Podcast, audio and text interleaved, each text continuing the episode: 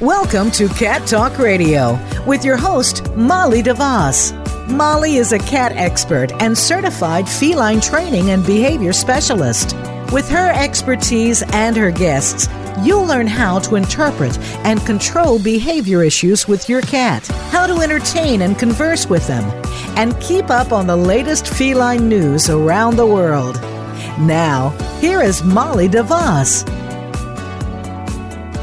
Hello, everybody, and welcome to Cat Talk Radio. I'm your host, Molly DeVoss, and I'm here today to give you resources to make life with your cat more rewarding and, of course, behavior free, or problem behavior free, I should say, because cats have normal behaviors that are wonderful too. So, we're doing this because Cat Talk Radio is an outreach program of cat behavior solutions which is a nonprofit that's dedicated to reducing cat shelter surrender and turning cats outside by correcting and preventing behavior issues in the home before you ever get to your wits' end and want to get rid of that cat that's peeing in your shoes. Cat Behavior Solutions resources include this Cat Talk Radio, a weekly behavior advice education podcast. And we have an information rich blog and social media threads. I'll do virtual and in home consultations with you, educational seminars, and speaking engagements. Because as long as shelter euthanasia is the number one cause of death in cats, we're on a mission to get you as much information as we possibly can. And if you'd like to help keep us on the air and help uh, populate these resources, please consider making a donation. You can find a link to PayPal on our website at catbehaviorsolutions.org. We are completely donor funded and volunteer run. Any amount helps keep this information flowing to you free of charge. And today we are joined by a very special guest, Quincy Sweeney. Welcome, Quincy. Hi, it's great to be here. I asked Quincy here today because I get a lot of behavior calls for dog and cat problems. Now, we've done lots of shows about, you know, cats rule, dogs drool, and things like that. but rarely do we have any very, I would say, valuable dog information on this show. So today is going to change all that because cats and dogs not getting along can be a very serious topic. I mean, cats can develop behavior issues very quickly, and continual stress on a cat you know can contribute to some some serious health issues and in extreme cases a, a dog that's that's not um, not kept in check around a cat could could even kill a cat. So I asked Quincy here today to help us with the dog side of this equation. Quincy actually has a master's degree in animal welfare science, ethics, and law from the University of Glasgow. And she has trained everything from pigs and dogs to hyenas and mountain lions. And currently, Quincy is the director of behavior and training that I have the pleasure of working with here in Santa Fe. She's at the Santa Fe Humane Society and Animal Shelter here in New Mexico. So we're anxious to hear your side of this equation. So let's let's start with it. the the calls I've gotten this last week had to deal with people who've had a cat and then all of a sudden get a dog either a new dog or you know an additional dog to the family oftentimes a puppy, and then they wonder why the cat's developed behavior issues. So I want to start with that first introduction. Now, I recommend that people introduce cats in this lengthy, slow way because cats are so territorial. And you know, you put one cat in a room, the new cat in a room, and you swap spaces for a week, and then all these slow introductions. How do you recommend people introduce that new dog or puppy to a household with a cat? In, in a very similar way. Um, I think the slower is always better for cats, right? They take time. Um, the, the dog, I got to admit, in this kind of scenario, is less likely to have problems with cats. Um, and so it's more you want to make sure that your home cat is really has the time to adjust. Um, so we recommend the same, um, kind of keeping them apart from each other until they can kind of familiarize themselves or familiarize um, with the with the new um, family member, um, whether it be your cat that you've had for a while and a new puppy dog, um, keeping them in separate spaces and just letting them sniff through the door, um, just you know slowly introducing the scent. Swapping rooms, um, really making sure that you're not moving faster than your cat can tolerate. And, you know, we really emphasize kind of paying attention to your cat. You know what your cat's normal behavior is in terms of eating, um, using the litter box. All of those things are a good indicator of how are they handling um, knowing that this new dog is in the home. Um, yeah, so we recommend going slow and that same same process. Um, yeah, even though the puppy or dog is probably eager to meet the cat. Yeah. Mm, yeah. And and with cats, you know, they they live through their noses. Their their eyesight's not that great and whereas dogs are really good at recognizing faces and even facial expressions, cats are really all about the way things smell. So would you recommend, you know, scent swapping with swapping bedding and things like that as well when they're isolated in those first days or weeks?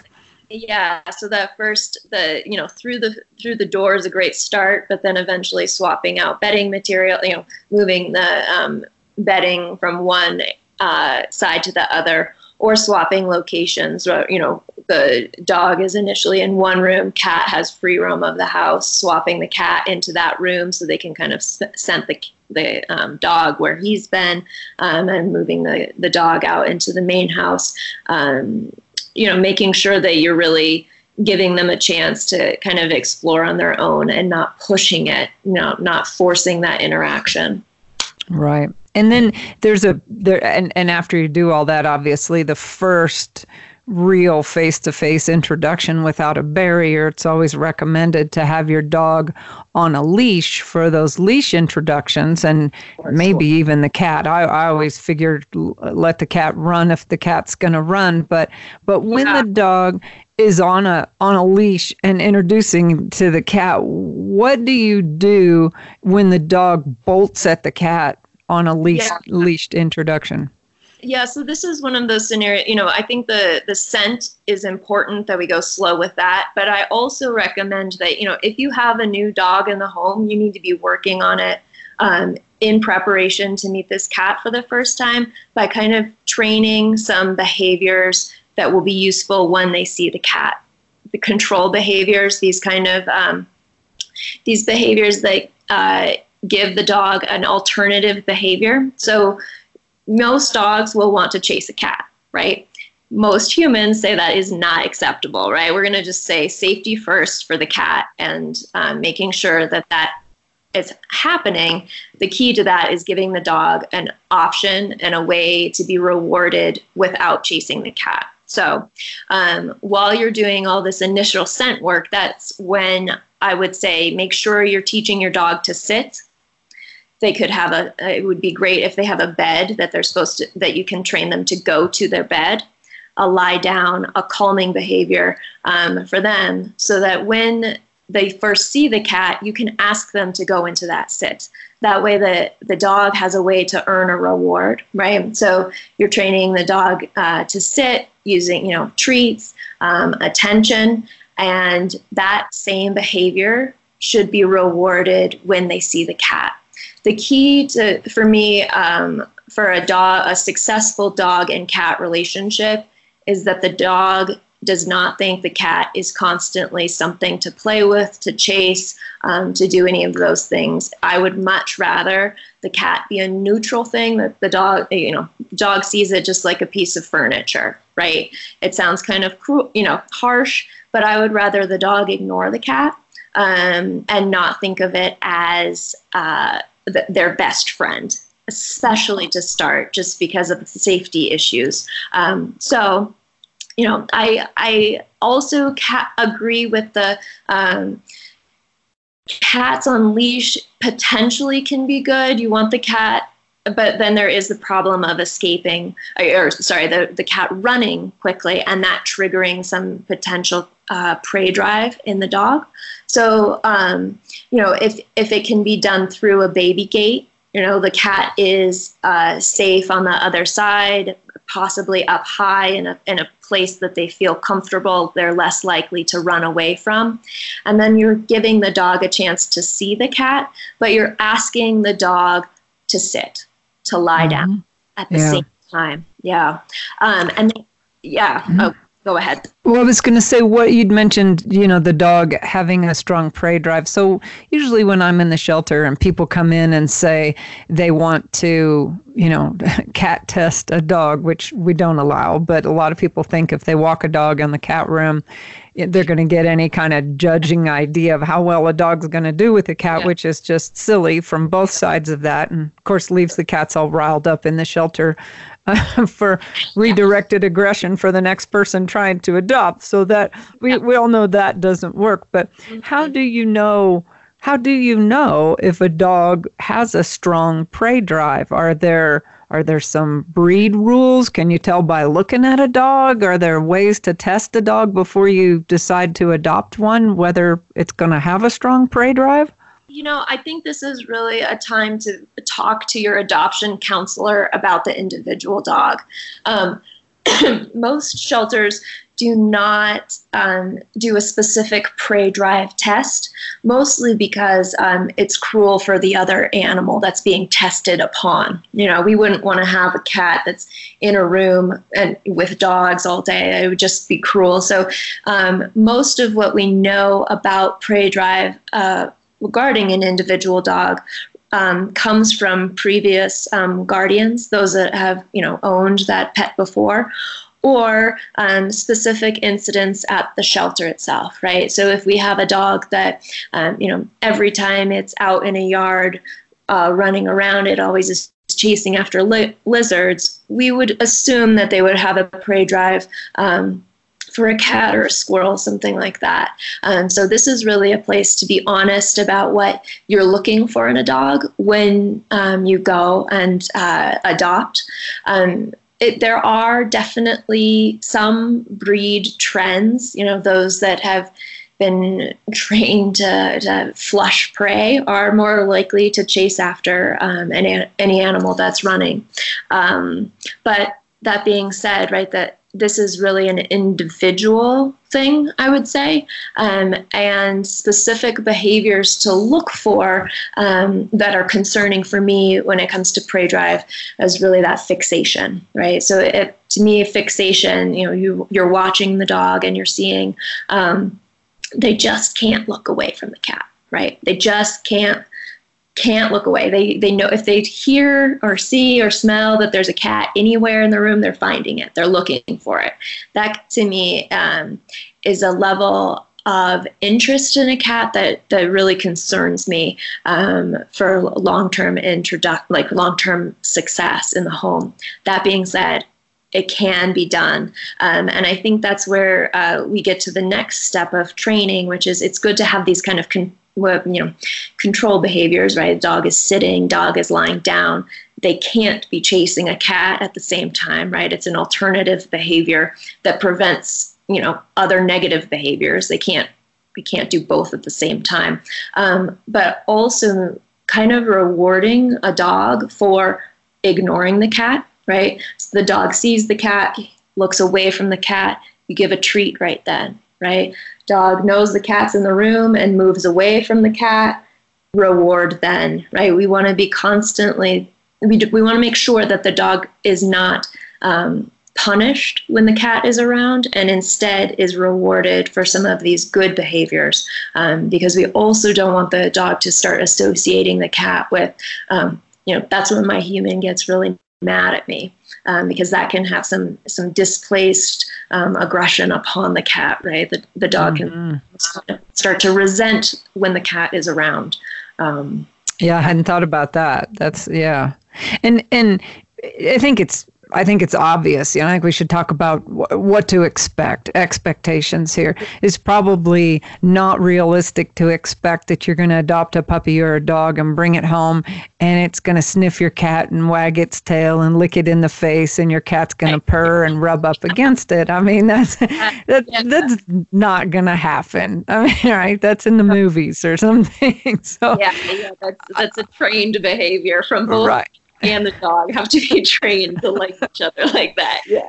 Right. So I mean I think, you know, from from the cat's perspective, what you can expect is the cat's going to hiss, maybe mm-hmm. swat, probably run because here's this typically bigger, certainly smelly new mm-hmm. thing in the house that's moving faster than it's comfortable with and you know yeah. wanting to sniff it and and moving towards it so the cat's probably going to hiss and retreat and maybe you know swat at the at the dog. But you know chasing the cat is one of the biggest problems that that I hear. And how do you recommend you know if you obviously the alternate behaviors of sit lie down stay those kinds of things. But if you've got a dog that just can't help it and it sees the cat and the cat sees the dog and runs and the dog chases the cat what can you do about that so so really you know this is one of those things where if we can try to get a jump on it ahead of the before they start to chase right? Because the minute a dog has kind of transitioned to that chase behavior they're kind of beyond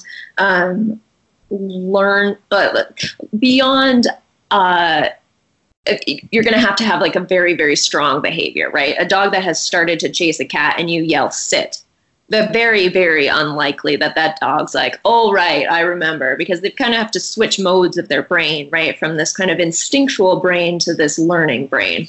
So we can't really expect um, to be able without a great deal of training to kind of control um, the behavior once it's started. So i would say prevention prevention prevention in terms of making sure that your cat has a safe place to retreat to so that they don't have to run all over the house. Instead, they can just jump up, right? Removing themselves that way. Um, and I think also not pushing it because if we go slow, we can teach the dog to do other things around the cat, right? Sees the cat, it should come over and sit down next to you, right? So that's really the way to kind of manage prior to. I would also say keep your dog on leash, right? That when a dog and a cat are with each other, you sh- you should be there. You know, for at least a month, I would say the dog and cat should not be alone together. Um, and the dog can just have a leash on because if you know, even the best trained dogs you know the first three months or so that a dog is home um, they're really learning so much, um, and we want to make sure that if if a you know a perfect you've never seen problems before, and they can still um, you know chase after, and we want to be able to grab that leash to keep that cat safe. Um, yeah, but making yeah. cats have places to get away from the dog, right? Having that baby gate set up, having that safe room, having high um, you know, tops of counters, tops of bookshelves. Um, you know, I love shelving and you know, cat walkways. I, you know, places for cats to retreat to is hugely important uh, mm-hmm. for you know safety of the cat, but also you know, they need to feel welfare themselves, right? They should feel safe.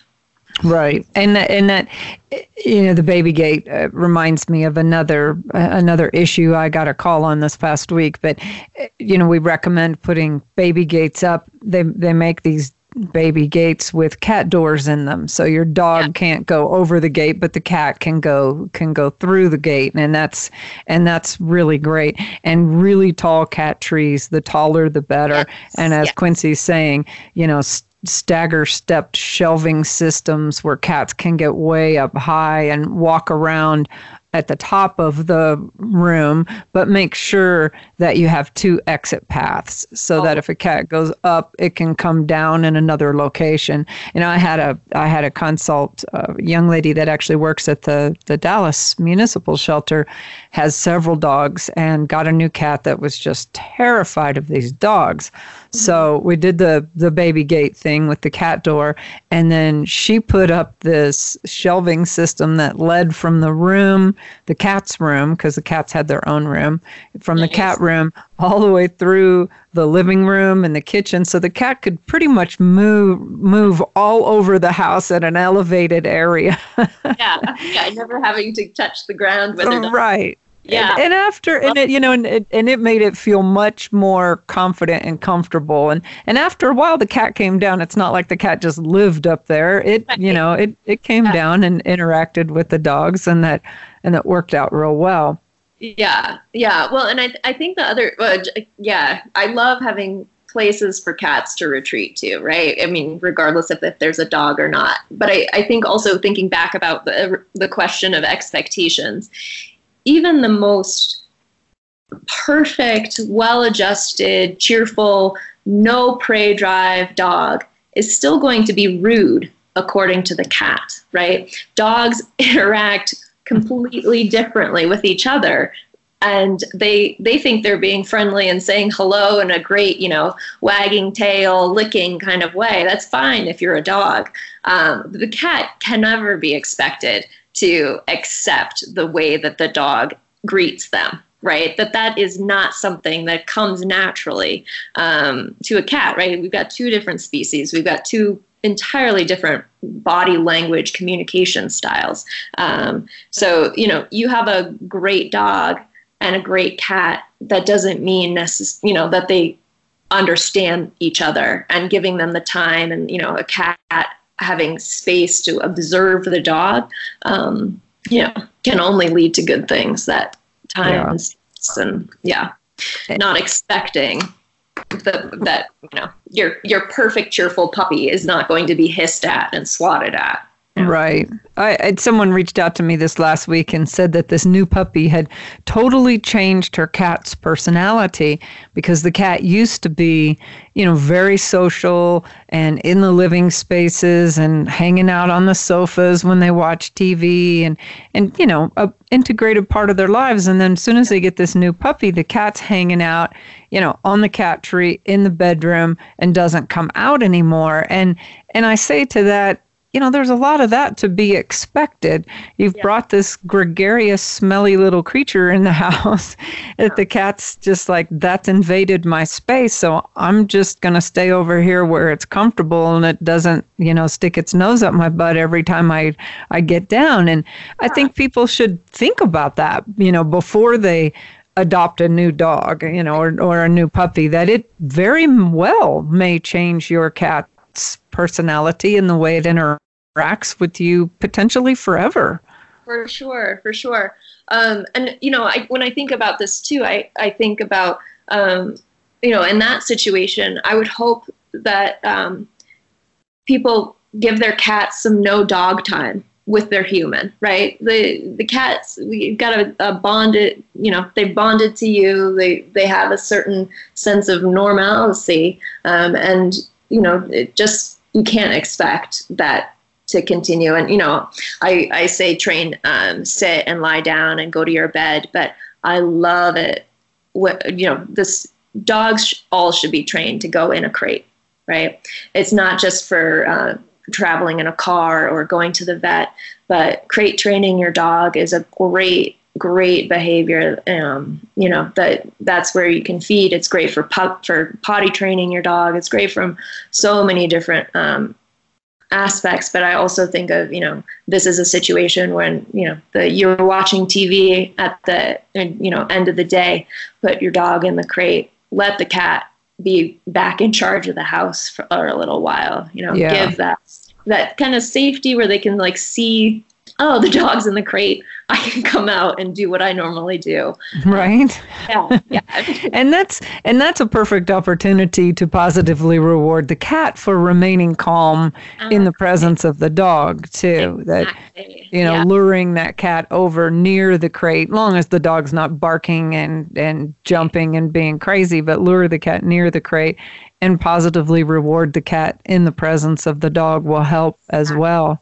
Exactly. yeah. I would much rather, in general, like um, confine the dog either via a crate or um, a leash and let the cat kind of explore just because I think they need the space and the time and their own um, t- pace more than the Yeah. dog. does. Uh, Well, and one thing I don't ever recommend people do, and some trainers are out there telling people to crate their cat and let the dog come around the crate to get used to. That's the worst thing you could Mm. possibly do to a to a cat. Cats do not do well in confined spaces, and uh, that will absolutely traumatize your cat potentially permanently. So yeah yeah that's not going to end well with long term with their relationship that is yeah that right. Yeah. I completely agree. Talk about stressing out your cat that's going to have some behavioral repercussions down the line.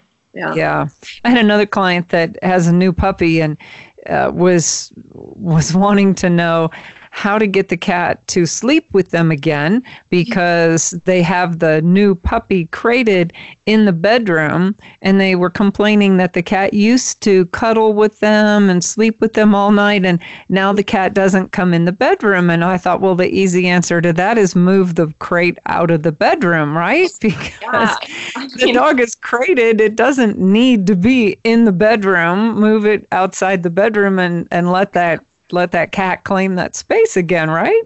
yeah I, I completely agree. And i think you know if you're we can't expect well, we can't expect to have it all sometimes right? That like we can't have the puppy curled up on one side of the bed and the cat curled up on the other side of the bed right? We have to kind of give both of the animals involved you know time to be naturally themselves. And you know there is a chance i can kind of picture it if over you know months and months the cat learning that it's fine to come into the bedroom. But you know the puppies in the crate yeah yeah, Yeah, you can't move- expect the cat. Move the if you want the cat to be on your bed move the dog outside of your bedroom i think is the easiest Yeah.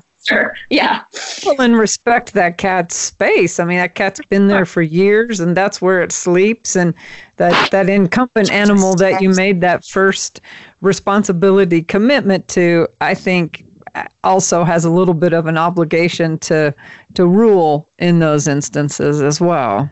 Well, and I think that kind of, if you give them that control over some space, then you are less likely to see problem behaviors in other arenas, whether it be using the litter box or not eating, or, you know, ca- cats can express their stress in so many different ways. I think we can, by giving them some control over a space, we can improve behaviors across the board. So, yeah. Absolutely. And speaking of litter, okay, so the biggest problem I hear because I, you know, I recommend, of course, one more litter box than numbers of cats, and that very importantly, they be open top litter boxes, especially in multi cat households, because cats, you know, if they feel trapped, they're much less likely to use the litter box. And households that have dogs, I always hear, I can't have an uncovered litter box because my dog eats the cat poop. Now, in a lot of cases, I say, well, put a baby gate up in that doorway to that room and uncover that litter box. But um, in cases where you can't put a baby gate up and that doesn't work in your space, how do you teach a dog not to eat cat poop or to drag it out of the box? I told her, by the way, that hey, it's organic. Let it eat the cat poop. You don't have to worry about scooping it, right? yeah, I mean, like there there is part of me that says this is this is more of a human problem than a dog problem, right? So the dog is most like I'm not a vet, but it in most cases it's not harming your dog to eat the poop. That being said, it's disgusting for us, and it's also you know the cat's not going to like that the dog is going into this you know personal space um, yeah. So I also recommend um, giving, uh, attempting to keep to prevent the dog from doing it at all. That's the starting point, whether it be um, baby gates or some elevation or, um, you know, a, a cat door into the laundry room where the uh, the litter box is, or you know, just not allowing the dog into rooms where there are litter boxes. Um, so that's that's the first thing is that management, just trying to prevent it. The second thing um, I would say is that you can teach your dog to leave things, right? Just like, um, you know, you drop a piece of food on the floor and you teach your dog to leave it. That is the next thing I would say. Um, so this is a pretty, it's a basic behavior, but it does take a lot of time and consistency to train. Um, and pretty much what you do is you start out with a piece of food in your hand. You wait uh, that you show it to you show the dog that you have a piece of food that they like in your hand. You know, hot dog or piece of kibble, something that you know is dog safe. Um, and you let the dog lick, lick, lick your hand. The minute they stop looking, licking your hand and look away, you then give it to your dog. You do this again and again and again until your dog is no longer attempting to get the food without you handing it to them. You can then put the food on the floor, kind of covering it with your hand or your foot, preventing them from accessing it the minute they ignore it. Um, they then you give them another piece of food. So basically, teaching um, the dog that they aren't allowed to have something just because it's on the floor, just because it's available. Right. So initially, mm-hmm. it's done with food, um, but uh, once they. And so would you would you do this with cat poop? So basically, you then like you then train the dog the cue leave it or uh, mine or whatever you would like the cue to be. And so then you can drop a piece of food. The dog looks at it, you say mine or leave it. The dog looks away, you give them a different piece of food. Then you start generalizing this. So it's no it's not just food that the dog can't have, it's toys, it's tennis balls, it's cat poop, right? So then you would, when you're getting to the cat poop point, right, you would go over to the, the um, litter box. Dog would look at the litter box. You would say, leave it. They would look away. You would give them another reward. Mm. So this, as you can see, is kind of a long, multi-step process. I will also say there is a fundamental issue with training this in that you have to be there to reward them for not eating the poop.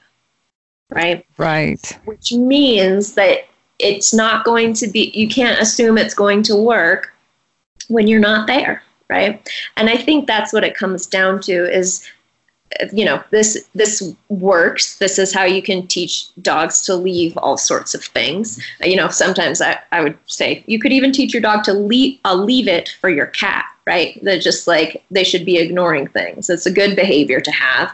Um, but when you are expecting a dog to ignore something that's really, really great that they really love, probably um, just, you know, you wouldn't leave a steak on the ground um, and be like, leave it, dog, and then go to work for the day and expect the steak to be there when you returned. Same right. litter boxes, right? There's at some point going to be, um, you know, you can't train away if you can't reward them for not do for not doing something, right? right. That this is the mental thing. Yeah, and I think you know I don't I don't recommend trying to do any of the kind of aversive things, right? Uh, spraying your dog when they get near the cat box or any of these other things, primarily because it's uh, going to affect your cat's use of the litter box, right? That you know you don't want to make it smelly or all the various sprays that you can spray around to kind of prevent dogs from approaching something can affect the cat using the litter box. So I would really say management. And I'm, you know, I'm sorry. I wish there was kind of a, a brilliant way. Um, but yeah it's down to it, dogs really want something, and if you give them access to it, they're probably going to take it. Right? Yeah, it's it's the same with with training cats. You know, if you're yelling at them or squirting them with water or shaking coins in a can, they quickly learn that all that stuff comes from you. And as soon as you leave, they're going to do it if they want to do it. So it's it's really ineffective, and all you're doing is making them scared of you. you exactly. Know? yeah, and like then they'll just ignore you if you don't have the squirt bottle, right? Like that's the thing too. Is like they just yeah. Yeah. So management I, I would say it's really comes down to management. And you know i think especially at the beginning you can also if, if you can kind of do that alternative behavior too uh, you know the dog moves towards the litter box you can always call it away right? Get those sit and alternative behaviors going on. Um, you know they can they can kind of learn a boundary um, of where they should and should not go um, and as long as you're rewarding for when they're not there, right? That we can only learn what's not good as long as when we know what is good, right? Right, right. Yeah, that those two things kind of have to go together to prevent confusion and frustration. Yeah. And and so the the the leave it technique with a dog would work really great for the cat's toys too. I would assume, although it's probably hard for a dog to to be able to distinguish the difference between what's the cat's toy and what's its toy. And then, of course, once a dog gets slobber all over the cat's toy, the cat's never going to play with it again. yes, I yes, I completely agree. I think that's that's really uh, you know you can do the leave it, um, and that that can be very effective. Um, but if there's a cat toy lying around and you aren't there to tell the dog to leave it, they're probably going to put it in their mouth, right? That and then yeah. at that point it's their toy. They don't. They're like, what cat toy? I just yeah. like mice now. Um, but I think too, you know, we can really manage.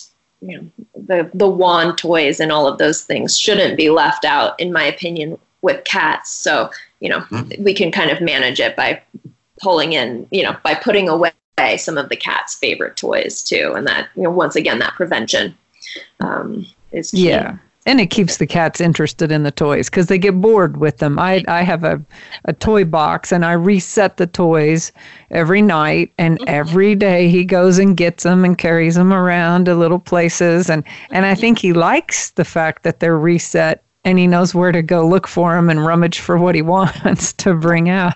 Yeah, exactly. Exactly. And you know, you can you can the leave it behavior is something that should be taught to dogs uh, across the board. And then, so, you know, this leave it behavior can extend to certain furniture um, and boxes, uh, you know, a toy box, you know, they can be taught, they look over at the box, they move towards it, you say leave it, they move away, you reward. They'll eventually learn to associate that no good can come from that tool, tool box, uh, that toy box, but a lot of good can come from moving away from the toy box. Yeah. And and it's leave it is such a much more positive word than no. And I think so many people are taught to train dogs they yell no, no and leave mm-hmm. it is much more friendly.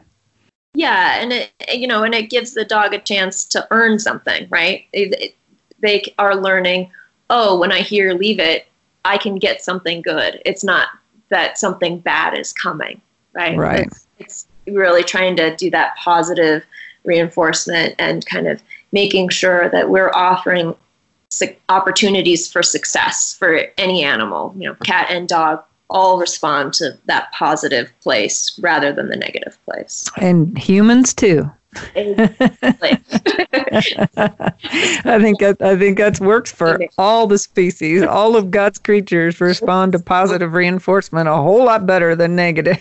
it's true, and knowing and knowing how to get the things you want, right? That's right. really what it comes down to. So yeah, and feeling like you can control the world around you is you know makes makes everyone feel happy. Yeah. Yeah. And the cat food, similar to the cat poop, um, I usually tell people just plan on feeding your cat in an elevated place. You know, on sure. top of the dryer is a is a convenient place usually to to feed the cat.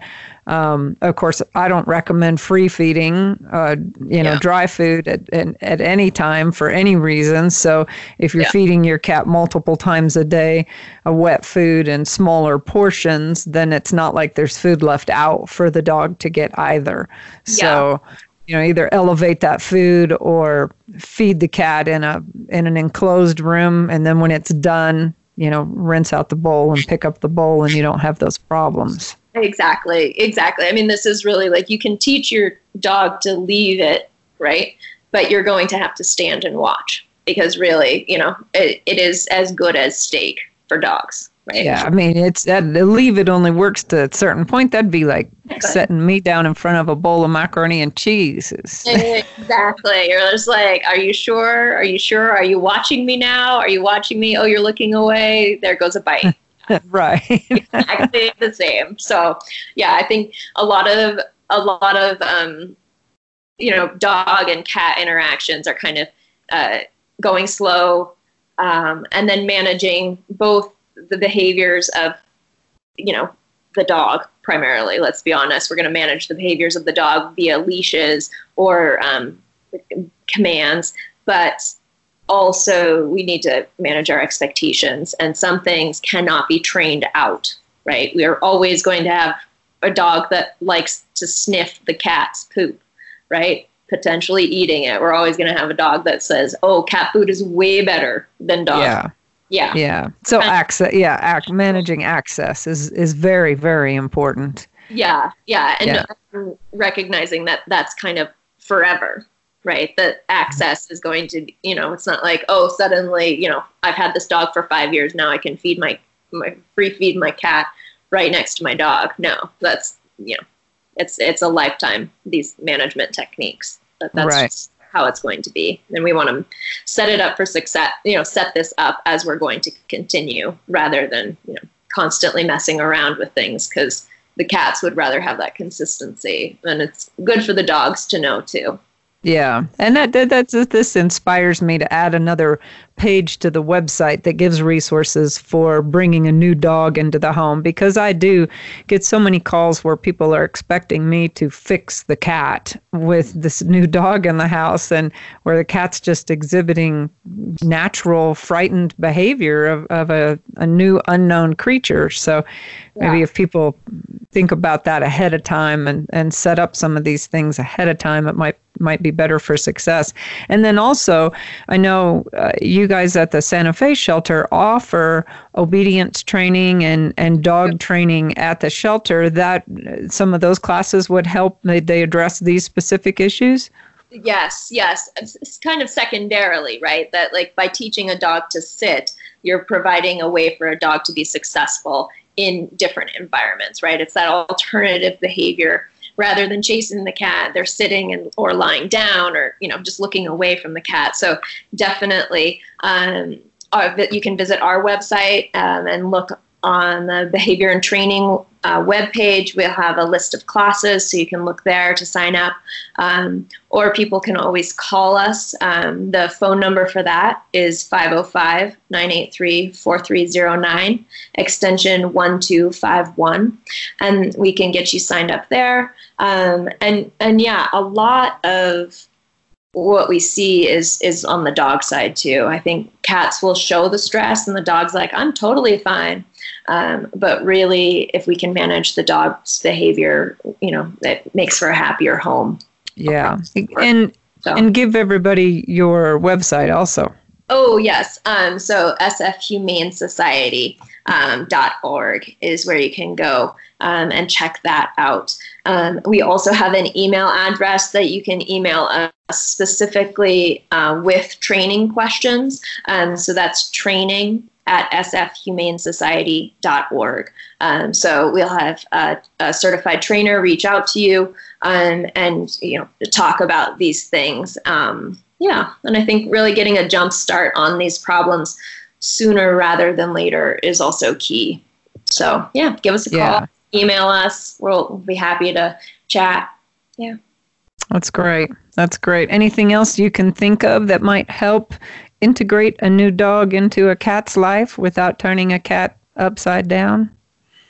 Yeah, I, th- I think uh, you know it's not a Disney movie. Is really what I that this is kind of you know we need to manage expectations and know that you know up, bringing a puppy into your life is a big deal and it's a really big deal in a cat's life. Um, so kind of get going slow and making sure your cat has time to adjust that you're giving them extra attention and you know space from the dog is huge um, yeah and not and and remembering too that uh, a puppy hello is really not a cat hello you know that they're not the yeah cat's not going to love it when yeah. the dog would so yeah and never expecting that to be yeah it's not your very own Milo and Otis at home, right?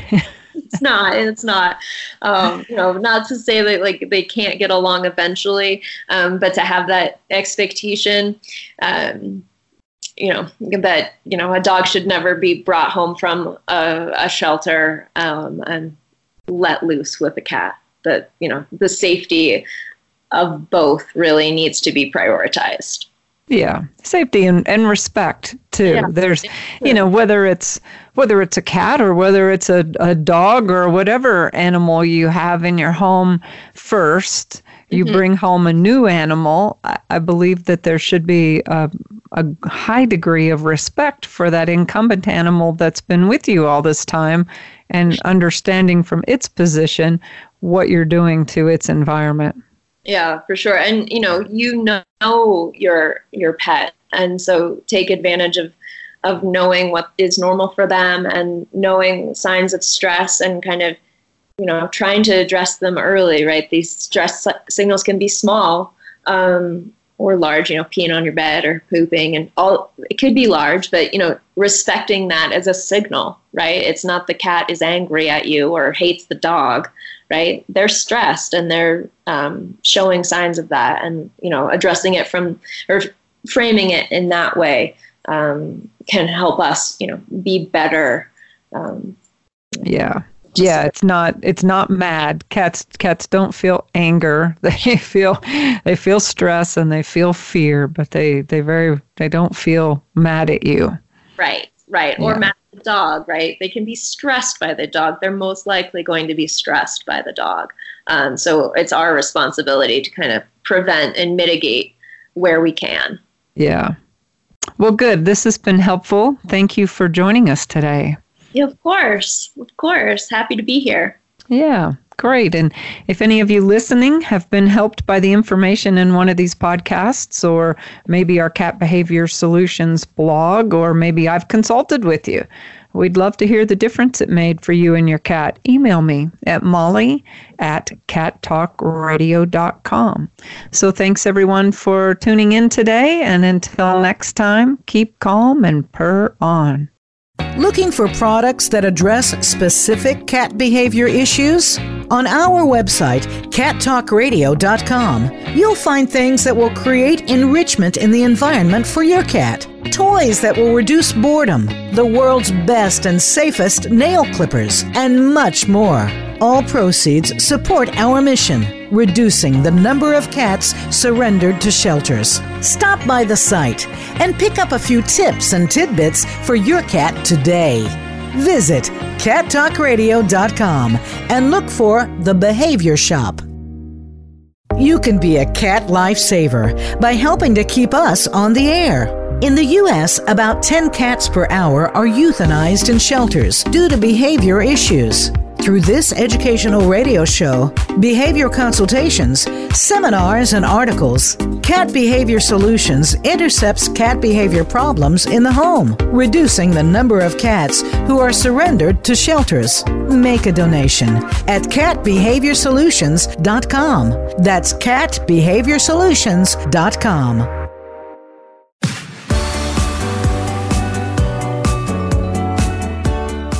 Thanks for tuning in to Cat Talk Radio. Please join your host, Molly DeVoss, for another episode of the program on the Voice America Variety Channel. Now, go make a connection with your feline friend.